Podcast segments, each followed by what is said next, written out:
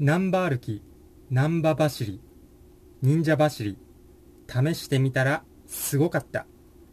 日常の歩き方を南波歩きに改造中です。おすすめです。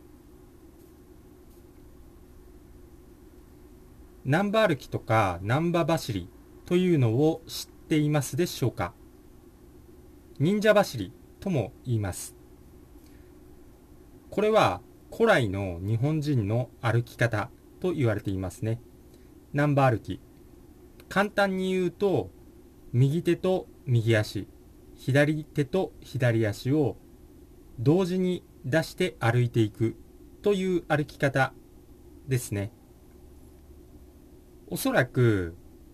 まあ私もそうだったんですけど、皆さんも、江戸時代の飛脚っていうのが学校の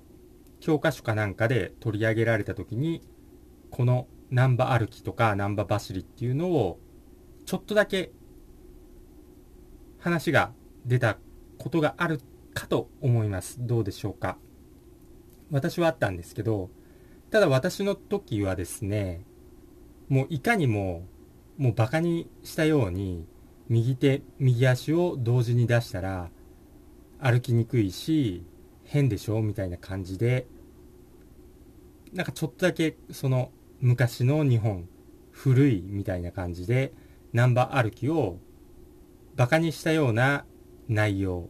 まあ、そんな記憶がありますし当時の私もやっぱり洗脳されてましたんでナンバー歩きをロボットみたいだっていう感じで歩きにくいとかそんな感じで、まあ、一緒になってバカにしていた。という記憶がなんとなく残っています。しかしですね、これめちゃくちゃすごかったんですよ。ナンバ走り、ナンバ歩きっていうのが。というのも、YouTube なんですけど、ろくなものをおすすめしてこない YouTube が、本当に今回素晴らしい動画をおすすめしてくれましたんで、それを見て、もう本当衝撃を受けました。それがこの動画ですね。これが本当のナンバ歩き。昔の日本人は超効率的な歩き方をしていた。という動画ですね。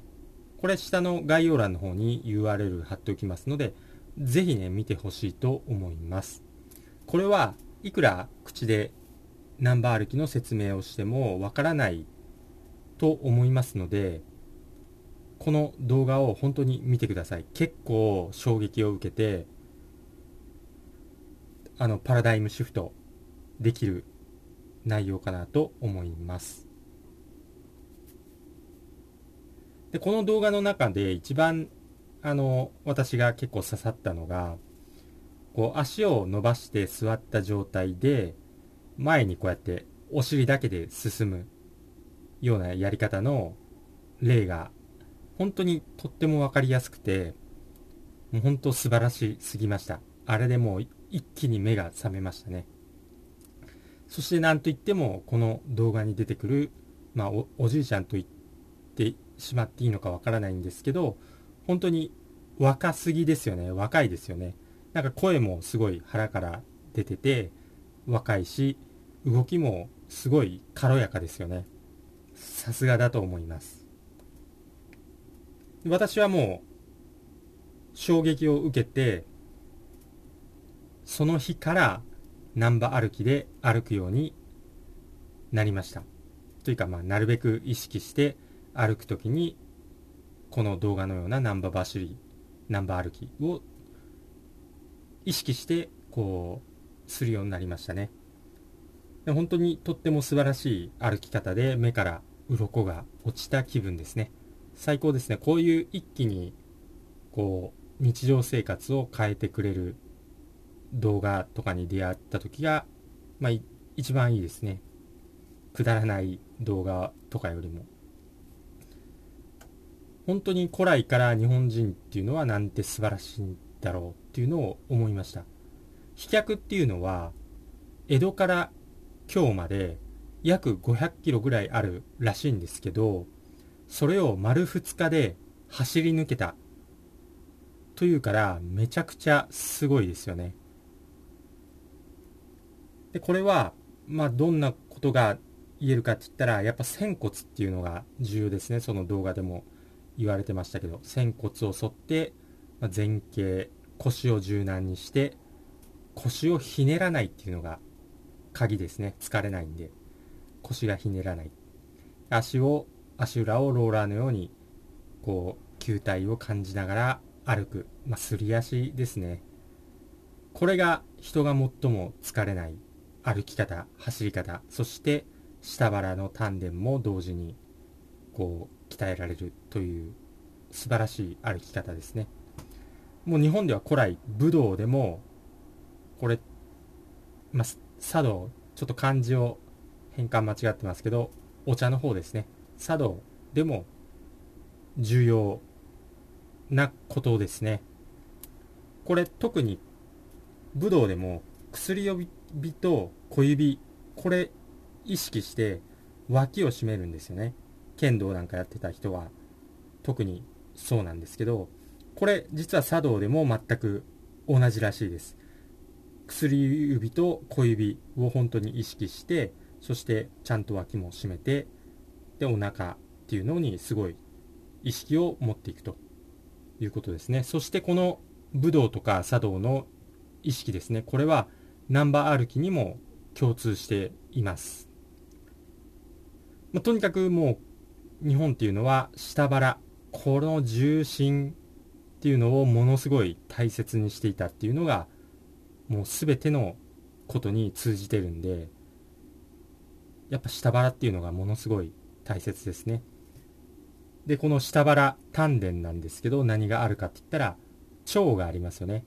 腸っていうのは木の海、機械ですよね。で、腸内細菌。とにかく丹田っていうのは腸なんですよね。だからこの腸内細菌も活性化するための一番重要なところに重点を置いていたっていうのがわかる歩き方っていうことですね。歩き方にもちゃんとこう腸をこう意識していたっていうことなんで、もう難波走りすごいなっていうので、一気に私は目が覚めてしまいました。本当にこの動画を見てパラダイムシフトできましたんで、子供の頃本当にちょっとバカにしていた難波走りがとんでもなくすごいものだと理解できたんで、本当に良かったかなと思います。ただ単に右手と右足、左手と左足を出して、ロボットみたいに歩く、変な歩き方。そんなくだらない考えから脱出できたんで、本当にいい動画だったと思います。YouTube っていうのは本当すごいですね。テレビなんか見てたら絶対に気づかないことだったと思います。まあもちろん慣れて習慣化こうするまでに結構時間はかかると思うんですけど、まあ、私もちょっと気を抜いたらいつの間にかこう今までも何,、十何十年と培ってきた歩き方で歩いてしまうんですけど、まあ、それをなるべく意識してもう何にも意識しないでもナンバー歩きで歩く。ナンバー走りで走る。ように持っていきたいと思います。もう日頃から意識してもう本当に意識しないでナンバー歩き、ナンバー走りできるようにこうやっていこうと今頑張ってますんで、ぜひね、皆さんもこれを聞いて、その動画を見て、これはすごいと思った人は、ぜひこう日頃の歩き方をナンバー歩きとかナンバー走りに変えていく意識を持つといいかなと思います。まあ、おそらく丹田とかも鍛えられるかなと思います。やっぱ、本当に多分日本っていうのは腹の文化なんで、多分、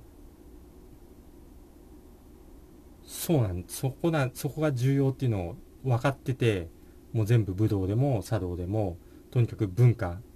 日本の伝統文化には、この腹っていうのを本当に大切にして、こう、強くしようっていうのがもう歩き方にも出てたっていうことですよね。しかし、それが、まあ、戦後、まあ、体操座りだの、この歩き方なのでもうどんどんこう弱体化。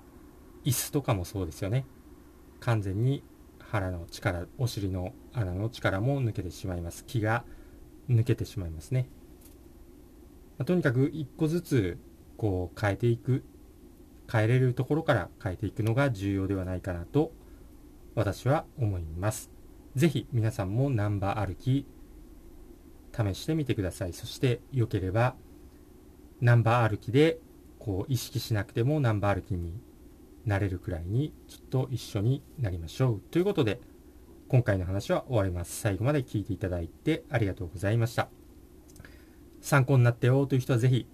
高評価とグッドボタンそしてチャンネル登録をよろしくお願いいたします。では私がトレーニング中につぶやいている言葉を紹介して終わります。幸せに満たされ幸せが溢れてくる幸せにしていただいて本当にありがとうございます。豊かさに恵まれ豊かさが溢れてくる豊かにしていただいて本当にありがとうございます。強運に恵まれやることなすことすべてうまくいく。強運にしていただいて本当にありがとうございます。新しい細胞がどんどん生まれどんどん健康になる。健康にしていただいて本当にありがとうございます。